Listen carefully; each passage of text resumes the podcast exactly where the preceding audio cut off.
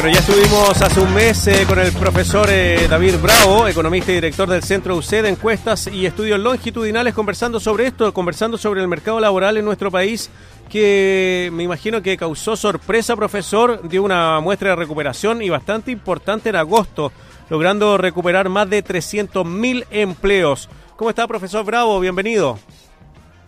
Hola, buenas tardes. Buenas tardes, profesor. Oiga, bueno, sorprendido por el resultado de la encuesta, ¿o no?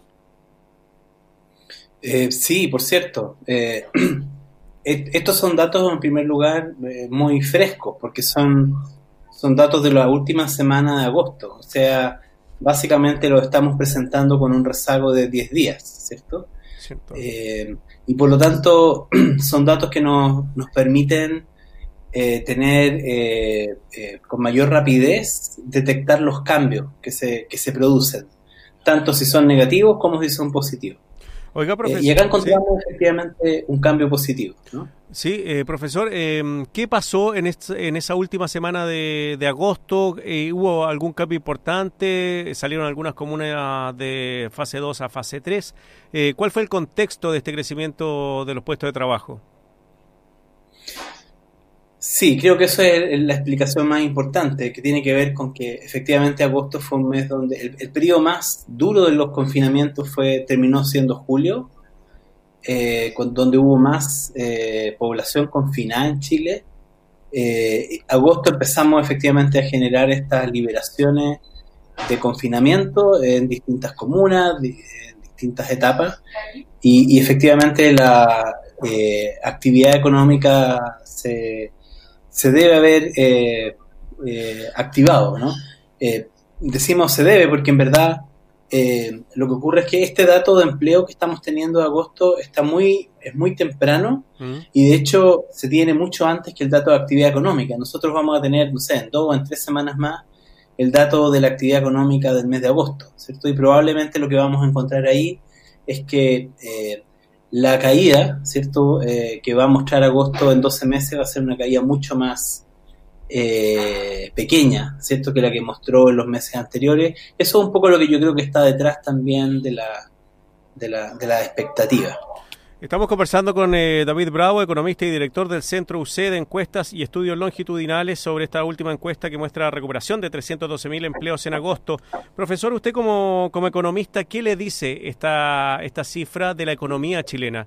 ¿Tiene más posibilidad de tener rebotar más fuertemente que economías similares en América Latina?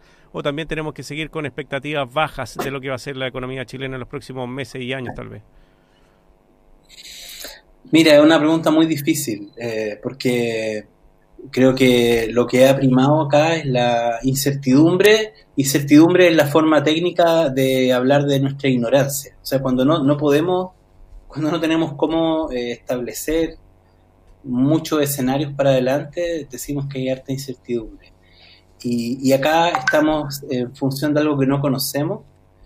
El comportamiento del virus es algo que no se conoce, ¿cierto? No tenemos experiencia previa específica y estamos todos mirando lo que están haciendo los otros países que van adelante nuestro, que partieron con esto antes y que están teniendo estas experiencias de vuelta a la escuela, vuelta al trabajo, ¿cierto? Y estamos mirando que nada es completamente alentador, ¿cierto? O sea, no hay ningún país que nos esté mostrando un camino despejado, digamos, ¿no? Entonces, esto es bien preocupante porque sabemos que los confinamientos, que es una forma de controlar el virus, ¿cierto? Tienen un costo gigante y a la larga son insostenibles. O sea, no se puede tener una cosa de esta naturaleza porque en la práctica implicaría que las personas en el extremo no van a tener ingresos. Bueno, va a ser complejo. Entonces, lo que uno echa de menos acá, yo creo que ha sido, tal vez, frente a una amenaza tan grande. O sea, este ha sido como un tremendo terremoto, yo diría, ¿no? Y Chile, curioso, porque Chile sabe de terremotos, ¿no? Y siempre que nos recordamos los terremotos que hemos vivido, ¿cierto?, ocurre un terremoto y pareciera ser que la tragedia visual, física, ¿cierto?, los compatriotas que están allí, nos olvidamos en ese minuto todos de quién es gobierno, quién es oposición. Es como que se hace una tregua, ¿no? Y porque, bueno, uno ve la destrucción. Aquí hemos estado frente a un terremoto, o sea, un terremoto gigante, y yo pienso que necesitamos una cierta tregua, porque en realidad de esto tenemos que salir todos juntos. Y creo que eso en parte afecta, ¿cierto? Porque, por ejemplo, el hecho de que no seamos capaces de controlar el virus, ya vimos lo que ha implicado. Sí. Lo que viene va a requerir de mucha colaboración, porque nadie tiene el camino completamente trazado. Las empresas, cuando empiecen a funcionar de nuevo, vamos a tener todas estas idas y vueltas, ¿cierto? Entonces necesitamos realmente mucha colaboración. Lamentablemente creo que no se ve como la misma sentido de unidad que tal vez deberíamos tener frente a un terremoto. Esto que estamos viviendo es un terremoto gigante, una pérdida de 2.100.000 empleos. Es un terremoto, ¿no? Y en un momento muy complejo, con mucha incertidumbre internacional. Todos los días nos damos cuenta de que la vacuna a lo mejor está más lejos, ¿cierto? Entonces, cuando las personas dicen, bueno, tal vez no la vamos a tener sino hasta el 2022, o sea, nos vamos a estar otro año más en una circunstancia de esta naturaleza, ¿cierto? El Estado tiene una capacidad fiscal limitada a esta altura, ¿cierto? Ya va a empezar con una capacidad de endeudamiento tope. O sea, estamos frente a una situación que amerita, de verdad, como que poner lo mejor de cada uno, de cada parte, de todos los grupos, porque está esa sensación de tragedia. Y en ese sentido, sí, yo creo que después de ver tantas noticias lúgubres, mes a mes, con la caída de los empleos, los ingresos, hay una cierta esperanza, ¿cierto?, de ver que hay una suerte de rebote. Por supuesto, no creo que podamos predecir mucho más. El ideal sería que pudiéramos volver rápidamente, ¿cierto?, con los empleos de antes, pero sabemos que eso no tiene ninguna posibilidad de ocurrir, con el nivel de incertidumbre de funcionamiento de las empresas, y lo mejor que nos podría ocurrir es que la mayor parte de los empleos estén a la vuelta cuando podamos reactivar la economía, pero sabemos que eso tampoco va a ser así. Profesores, los datos que entregaron ustedes, personas que más consiguieron empleo fueron las mujeres, por sobre los hombres. Ese también es un buen dato, porque generalmente las mujeres son las que más perjudicadas cuando existe este tipo de crisis, como usted decía, este terremoto que ya lleva 6 meses de duración. Sí. Sí, yo creo que, mira, ese dentro también es una buena noticia, efectivamente. Las mujeres han sido un poco más perjudicadas que los hombres en el término de la caída en los empleos, pero yo diría que lo más preocupante es la parte que viene, que es donde va a ser más difícil que probablemente se puedan insertar adecuadamente en el mercado laboral, precisamente por las restricciones que tenemos hoy día. El hecho de que no están funcionando los establecimientos educacionales, sí, no hay jardines, salas cunas, y además por los otros datos que hemos dado, ¿cierto?, en la conferencia anterior y en esta, que muestran cómo la carga de todo el trabajo doméstico, de cuidado dentro del hogar, de labores, digamos, de trabajo en el hogar propiamente tal, es completamente desproporcionada. Que es algo que es sabido, digamos, pero otra cosa es mostrarlo en la estadística, ¿cierto?, y mostrar las diferencias gigantes y que se han incluso aumentado la brecha en la pandemia. Entonces, las mujeres en particular, con toda esa carga que ya tienen, más la adicional, les va a costar aún más retomar el empleo, si es que no lo ponemos como un objetivo de política. Estos empleos que estamos comentando, que son la recuperación de 312.000 puestos de trabajo, son de un nivel de conocimiento, de técnico, o son el vender cosas en la calle, vender verduras, qué sé yo. ¿Qué tipo de empleos son?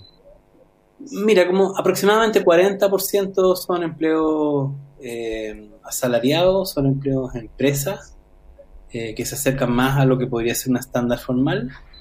El resto creo yo que es empleo más precarios, la mayor parte, pero a esta altura yo pienso que nos vamos a tener que acostumbrar a eso, porque después de una pérdida tan grande, una caída tan grande en los empleos, va a haber que... Esto es lo que va a ocurrir. Lo que va a ocurrir es que el empleo que primero va a incrementarse es y a la larga se va a ir reactivando el empleo de empresas, así que vamos por buen camino. Profesor, ¿esta encuesta ustedes la hacen en todo Chile o la hacen solo en la región metropolitana? Esta encuesta es nacional, es representativa de la población nacional, hay personas de todo el territorio. ¿Cuáles son las zonas más afectadas por el desempleo, profesor Bravo? Si es que tiene el dato por ahí. Mira, el primer elemento importante es que nosotros no... Y aprovecho tu pregunta porque creemos que... yo he hecho una advertencia en general en las conferencias de que lo importante es hablar... Hay que dejar de hablar de desempleo y hay que hablar de pérdidas de empleo. Y la razón, que suena un poco técnica o trivial, digamos, no sé, no tan importante, pero tiene que ver con que el desempleo requiere buscar trabajo, ¿cierto? Y por razones de la pandemia la gente no está buscando trabajo, pero no tiene empleo, cayó el ingreso y en la práctica la tasa de desempleo va a subir, probablemente va a subir en unos meses más. Sin embargo, el drama, el terremoto ya ocurrió, ¿cierto? Entonces, típicamente usamos la tasa de desempleo como un indicador del terremoto, por así decirlo, ¿cierto? Pero la verdad es que está completamente descalibrado. Ahora, esto ha sido bien masivo en todo el país. En los últimos meses la región metropolitana tuvo una fuerte caída en el empleo y eso tiene que ver porque fue la zona donde más se acentuaron los confinamientos. Entonces acá creo que un tema bien importante es que aquí no están separadas la crisis de salud y la crisis económica. O sea, si queremos superar la crisis económica, necesitamos estar con el control de la crisis sanitaria. Cuando una persona, por ejemplo, comete un acto imprudente, ¿cierto? Trivial, que parece ser una decisión personal, cuando no respeta las normativas, cuando básicamente se junta con otras personas, cuando no se cuida, ¿cierto? No solamente está generando un daño a sí mismo o a las personas más directas, sino que lo que está haciendo es generando un daño social. Y en la práctica también está generando un daño en términos del empleo y los ingresos del resto de las personas. Está empobreciendo, no solamente la sociedad, está empobreciendo a las personas económicamente, porque como no podemos controlar la crisis sanitaria, no vamos a poder volver a reactivar la economía y esto va a tener una pérdida enorme. Entonces, todos tenemos que ser parte de esto, no solamente las autoridades. Controlando la crisis sanitaria, la crisis económica la vamos a ir enfrentando. Estamos conversando con David Bravo, economista y director del Centro UC de Encuestas y Estudios Longitudinales. Hoy día el Banco Central publicó una encuesta de expectativa económica en donde finalmente, según las personas consultadas, la economía chilena caería en un 5,5% este año y no en un 6% como lo habían anunciado. ¿Esa es también una buena noticia o es muy marginal el número que le estoy entregando? Sí, yo creo que es marginal, digamos, va en la dirección correcta tal vez de ir modificando esa proyección de crecimiento, de caída en verdad, se tuvo una caída, la magnitud de la recesión, y que se está afinando básicamente porque efectivamente el mes de agosto al parecer fue un mes, como están mostrando nuestros datos de empleo, ¿cierto? Que agosto fue un mes de actividad económica más alta que la esperada, digamos. Y probablemente también es lo que entonces se está esperando para septiembre, ¿ya? Claro. Y para el resto del año. Pero hay que recordar que estas son encuestas a analistas, ¿cierto? Analistas distintas, gente que mira los datos, pero que de alguna manera también se hacen las expectativas mirándose unos con otros, digamos, ¿cierto? O sea, no... en realidad estamos todos tratando de apostar un poco hacia adelante en algo que no conocemos, pero de repente esa expectativa, sale una noticia sobre que hubo un problema con la vacuna que se está probando en Oxford, inmediatamente, bueno, esto tiene un impacto de inmediato, ¿cierto? Porque este es un evento que cambia todo. Entonces, estamos en un punto muy frágil. Y a eso me refería, con que siendo un terremoto de esta envergadura y con tanta incertidumbre mundial, no solo en Chile, como que dependemos mucho de ese tipo de noticias que de verdad no dependen de nosotros para nada, ¿cierto? Porque no estamos nosotros como país en este tema haciendo la diferencia. Entonces dependemos de cómo le vaya a otros eventos que están completamente fuera de nuestro alcance. Sí, y aparte no tenemos cómo manejar esa situación, o sea, solamente nos enteramos por la prensa de lo que pasa con estas vacunas. Profesor, para ir concluyendo, el tema, no sabemos, como dice usted, para cuándo esto puede ser, como decía usted, para 2022 la vacuna, y eso significa que esto vamos a estar repitiéndolo constantemente, mientras, claro, claramente, como decía usted, no nos cuidemos. Pero, ¿cuál rol va a tener el Estado en los próximos meses, próximos años, en cuanto a las ayudas estatales? ¿Por dónde cree que debería ir usted? Bueno, el Estado es crucial. O sea, está bastante claro que el Estado es como la posibilidad que tenemos todos los ciudadanos de poder navegar en estas aguas turbulentas. Entonces, el Estado tiene que hacerlo lo mejor posible, pero de verdad dependemos de esto. Hay una cierta capacidad que el Estado tiene, ¿cierto? Una capacidad fiscal de endeudamiento que vamos a extremar de todas maneras, pero que también tiene límites. Entonces, hay que tener cuidado con eso, porque estamos mejor que otros países, por cierto, pero de alguna manera estamos de todas maneras cerca, peligrosamente, de una situación que no habíamos tenido, digamos, en términos de hoy día nuestros niveles de endeudamiento van a ser mayores, y eso puede crecer hasta un cierto límite, ¿no? Y de ahí para adelante, bueno, son temas que vamos a tener que ir resolviendo, entonces. Por eso digo, se requiere mucha colaboración, mucha cooperación, que no es lo que estamos mirando, no es lo que vemos. Esa cooperación, esa es la parte que claro, ¿esa cooperación tiene que ser política, la ve usted? ¿O es una colaboración que sea también técnica, por ejemplo, o desde el mundo empresarial, con mayores aportes del Estado? ¿Cómo lo ve usted? Bueno, esto requeriría realmente el concurso de todos y todas, digamos, ¿cierto? Y como te decía, ¿cierto? Haciendo el símil con los terremotos, digamos, que en general es como que como país de terremotos nosotros como que estamos acostumbrados a que se hace una cierta tregua en un cierto momento y ponemos al final por delante aquello, lo único que es importante, ¿cierto? Lo único que es importante, que es salir de la emergencia, y en particular para poder atender a las personas que están más golpeadas, a la gente que realmente ha sufrido más. Yo creo que eso no es lo que está ocurriendo hoy día. Y esa es la parte que me preocupa. Bueno, lamentablemente llegamos a esto con bastante deterioro, digamos, en las confianzas, en nuestra sociedad. Sí, pues, eso. A lo mejor el dolor y el sufrimiento de tantas personas, digamos, ¿cierto? Tantos compatriotas, a lo mejor nos ayuda a ordenar las prioridades. En el intertanto se requiere mucha generosidad. O sea, no digo que se vaya a hacer un milagro, pero sí en el intertanto se requiere de mucha generosidad de las personas para poder imaginarse simplemente. O sea, imagínense qué pasaría si hubiera estado tu sector, tu grupo, a cargo del gobierno, ¿cierto?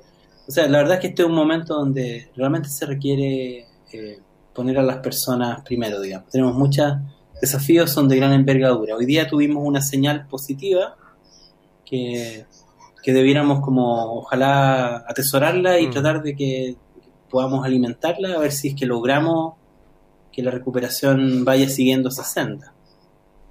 David Bravo, economista y director del Centro UC de Encuestas y Estudios Longitudinales. Esta muestra que entregó que se crearon o se recuperaron 312.000 empleos en agosto fue realizada con una consulta de 4.262 hogares en la última semana de agosto en todo el país. Profesor Bravo, como siempre, muchas gracias por su tiempo, que le vaya muy bien.